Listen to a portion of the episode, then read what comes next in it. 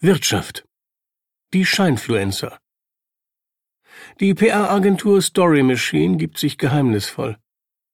Seit Jahren rätselt die Medienbranche, was die Gründer um den Ex-Bildchef Kai Diekmann eigentlich machen. Was verkaufen die? Von Hanna Knut und Ann-Kathrin Netzig. Die Zeit, Ausgabe 40 vom 30. September 2021.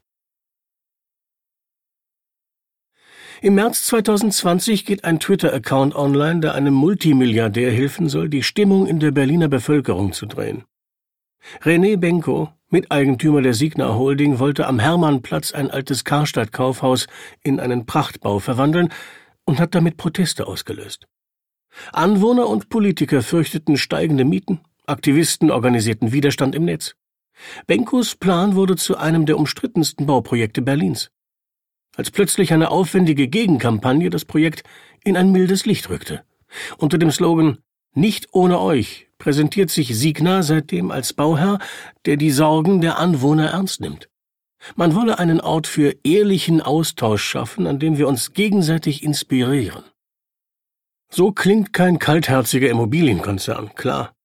Konzipiert hat Signas Kampagne die Firma Story Machine. Eine Berliner PR-Agentur, die seit ihrer Gründung vor vier Jahren die Neugier der Branche auf sich zieht. Das fängt schon bei ihren Gründern an. Drei Männern mit großen Netzwerken, großen Egos und, jedenfalls früher mal, mit großer Macht. Ex-Bildchefredakteur Kai Diekmann, der Unternehmer Michael Mrons und der frühere Sternjournalist Philipp Jessen. Die Agentur hilft Privatpersonen und Unternehmen, ihr öffentliches Bild aufzupolieren. Story Machine betreibt modernen Social-Media-Lobbyismus, sagt jemand, der in der Agentur gearbeitet hat. Die wollen als Meinungsmacher wahrgenommen werden, die hinter den Kulissen mitbestimmen. Hinter den Kulissen. Das ist ungewöhnlich in einem Milieu, das davon lebt, sich für die eigenen Einfälle zu feiern. Seit ihrem Start nennen Branchendienste Story Machine im besten Fall geheimnisvoll und rätseln über den Einfluss der prominenten Gründer. Die erwecken den Eindruck, überall mitzumischen und machen zugleich ein Mysterium aus ihrem Geschäft, sprechen öffentlich nicht über Kunden. In einem Fall, da war es anders, beim Heinsberg-Protokoll, dazu später. Sonst weiß bis heute kaum jemand so recht, was macht die Agentur? Und ist sie erfolgreich? Ein Julitag in Berlin. Das Story Machine Büro liegt in den Räumen eines ehemaligen Varieté-Theaters und sieht aus wie das Klischee einer Berliner Social-Media-Agentur. Halb verputzte Wände, Retro-Möbel und eine Bar im Großraumbüro. Die Einrichtung hat Katja Kessler gestaltet, Diekmanns Frau. Geschäftsführer Philipp Jessen, 44, den alle hier nur PJ nennen, PJ, erzählt zu jedem Möbelstück eine Anekdote. Die Wellblechhütte, die als Meetingraum dient, habe Kessler aus Usedom angeschleppt. Das einzige gemeinsame Foto der Gründer habe man neben dem Klo aufgehängt, aber nicht veröffentlicht. Den Männern gefiel das Bild nicht. Aber das Bild in der Öffentlichkeit muss stimmen, das ist wichtig. Deshalb nimmt sich Jessen an diesem Tag Zeit, lässt eine typische Kundenpräsentation vorführen und erzählt, wie die sozialen Netzwerke das Kommunikationsverhalten von Unternehmen und Politikern verändern. Über konkrete Projekte seiner Agentur spricht er auch heute nicht. So viel lässt sich sagen, das Betätigungsfeld der Agentur und ihrer rund 100 Mitarbeiter sind Facebook, Twitter, Instagram, LinkedIn. Story Machine verspricht, umstrittene Konzerne dialogbereit und blasse Firmenchefs meinungsstark wirken zu lassen. Die Agentur entwirft für Twitter-Profile alter Egos, scripted Posts und konzipiert Kampagnen, mit denen sich Arbeitgeber interessant machen. Daneben behauptet Story Machine, mit Datentools Stimmungen zu erspüren. Braut sich ein Shitstorm zusammen? Manchmal ist Story Machines Arbeit harmlos, wie im Fall der Schauspielerin Veronika Ferres, die die Agentur zum Digital Hero aufbauen wollte. Manchmal ist sie brisant, wie bei der Commerzbank, die von Story Machine beraten wurde, als sie mit der Deutschen Bank über eine Fusion verhandelte. Und in einigen Fällen ist sie politisch. Das zeigen interne Dokumente sowie Gespräche mit Kunden und ehemaligen Mitarbeiterinnen und Mitarbeitern.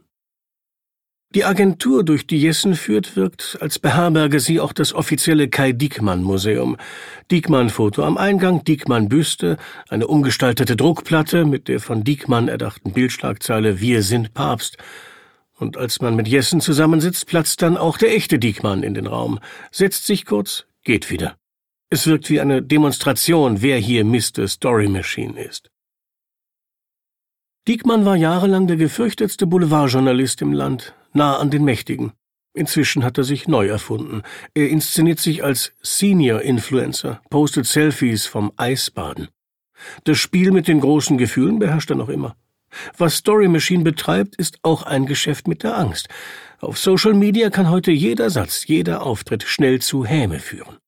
Parteien und Unternehmen stehen ratlos vor dieser hypernervösen Öffentlichkeit, engagieren Kommunikationsberater und Marketing-Experten und sagen dann doch im entscheidenden Moment das Falsche. Oder wenn es darauf ankommt, nichts. Story Machine verdient an dieser Ratlosigkeit.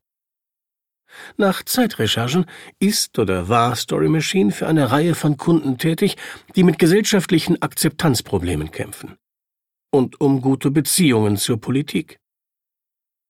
Für die Wohnungsgesellschaft Vonovia etwa, deren Enteignung in der Hauptstadt gerade eine Mehrheit der Berliner befürwortet hat. Oder für den Tabakkonzern British American Tobacco, BAT, der sich als modernes Unternehmen in einer gesundheitsbewussten Welt darstellen will. In einer Präsentation bot Story Machine an, den Konzern als Marktführer und fortschrittlichstes Unternehmen für Zigarettenalternativen zu etablieren. Und natürlich muss man das Heinsberg-Protokoll erwähnen, jenes Projekt, das dem Ruf der Agentur schadete.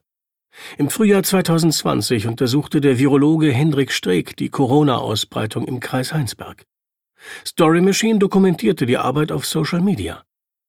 Dass PR-Profis eine wissenschaftliche Studie begleiten, ist ungewöhnlich. Noch ungewöhnlicher, für die Arbeit ließ sich Story Machine zum Teil von Dritten bezahlen, etwa dem Unternehmen Deutsche Glasfaser, einem damaligen Kunden der Agentur. Deutsche Glasfaser begründete das mit seiner Verbundenheit zur Region. Streeck nannte die Zusammenarbeit mit Story Machine später einen Fehler. Sie hatte ihm viel Kritik eingebracht. Für das Heinsberg-Protokoll schrieb Story Machine mögliche Sponsoren an. Die Agentur soll dabei den Eindruck erweckt haben, Streeks Studie liefere die Grundlage für eine Lockerung der Corona-Maßnahmen. Mitgründer Michael Mons, der den Kontakt zu seinem Freund Streeck hergestellt hatte, sagt hingegen, wir haben die Arbeit von Henrik Streeck objektiv und in keiner Weise tendenziös dokumentiert. Man habe helfen wollen. Ein Narrativ setzen. PR-Arbeit eben. Das will Story Machine im Fall Heinsberg gar nicht erst versucht haben. Dass man einen Spin verbreitet habe, bezeichnet Mons als Unterstellung. Der Fehler war vielleicht, dass so eine Dokumentation für die Wissenschaft unüblich ist. Wenn man sieht, welche Diskussion daraus entstanden ist, würde ich es nicht wieder machen. Mons, der Witwer von Guido Westerwelle, ist wie Dickmann eine Art Außenminister von Story Machine, seine Kontakte dienen der Akquise. Man kennt sich. Mehrere Unternehmen, mit denen die Agentur zusammengearbeitet hat, wie die Allianz oder Vonovia, sind Sponsoren des Reitturniers, das Mons in Aachen veranstaltet, oder seiner Olympia-Initiative im Rhein-Ruhr-Gebiet. Philipp Jessen kümmert sich um das Tagesgeschäft. Er bietet gleich das Du an, schon beim ersten Treffen erzählt er ungefragt von intimen Ängsten und Schwächen. Er war mal Chef der Bravo, stellvertretender Chef der Gala und Werbetexter. Zuletzt leitete er stern.de, nach der Büroführung nimmt er in einem Meetingraum Platz. Draußen schwirren Köche umher, sie bereiten für den Abend ein CEO-Dinner vor, für wen ist natürlich wieder geheim. Jessen rührt eine Aspirin mit seinem Stift im Glas um und erzählt, dass er sich nachts oft, wenn er nicht schlafen kann, selbst E-Mails schreibe, an welche To-Dos er denken müsse. Er gibt sich keine Mühe, den Druck zu verbergen, unter dem er steht. Unter den Gründern verantwortet er allein das operative Geschäft. Wenn man ihm zuhört, wird deutlich, dass er als Anwalt von Unternehmen verstanden werden will, die ihre Geschichte erzählen wollen, an den klassischen Medien vorbei.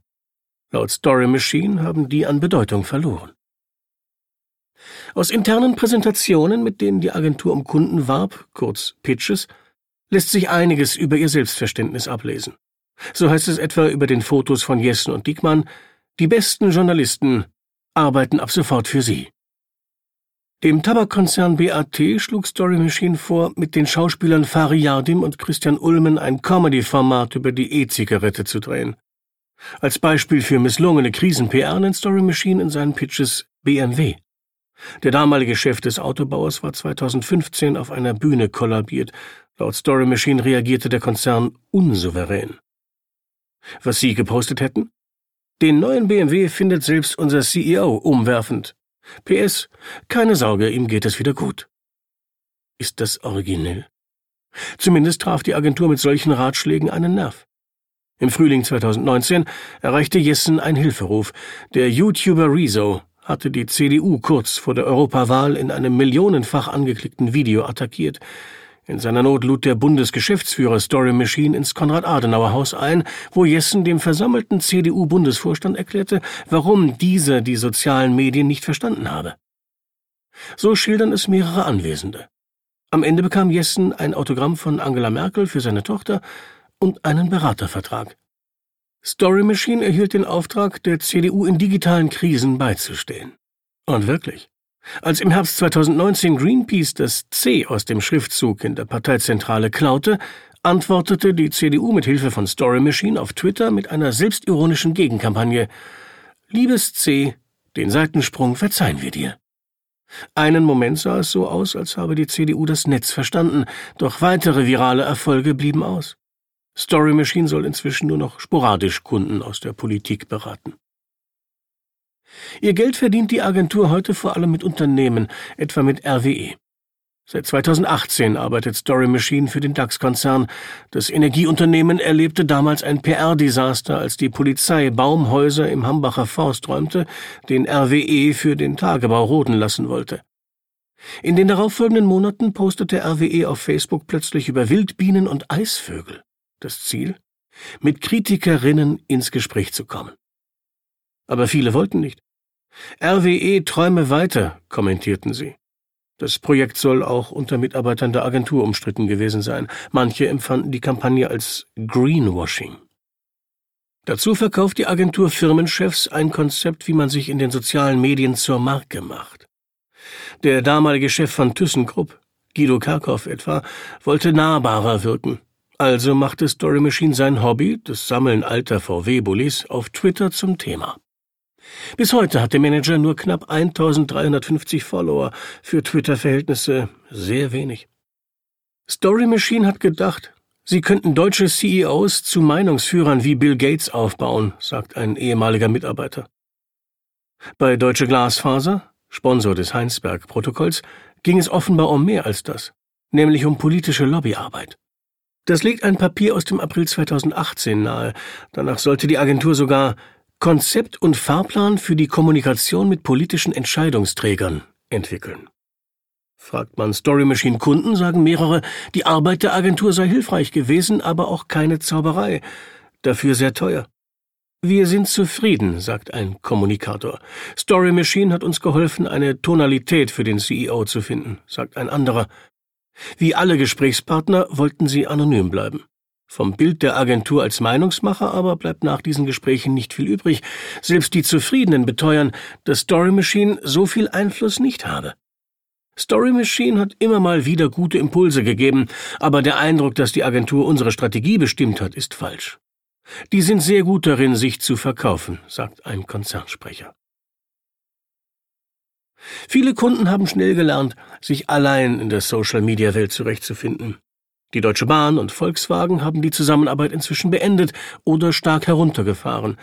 Der Mehrwert hatte sich schnell erschöpft, heißt es auch aus dem Umfeld der EU-Kommissionspräsidentin Ursula von der Leyen, eine ehemalige Kundin.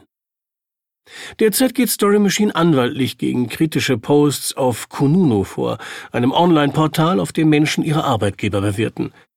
Über Story Machine kann man dort zum Beispiel lesen, Narzissmus trifft auf autoritären Führungsstil. Das deckt sich mit Schilderungen ehemaliger Mitarbeiterinnen und Mitarbeiter, die derzeit von enormem Druck innerhalb der Agentur berichten. Die Fluktuation sei groß, es herrsche mitunter ein vergiftetes Klima, wie auch aus Chatnachrichten hervorgeht. Jetzt muss Story Machine also Krisen-PR in eigener Sache betreiben.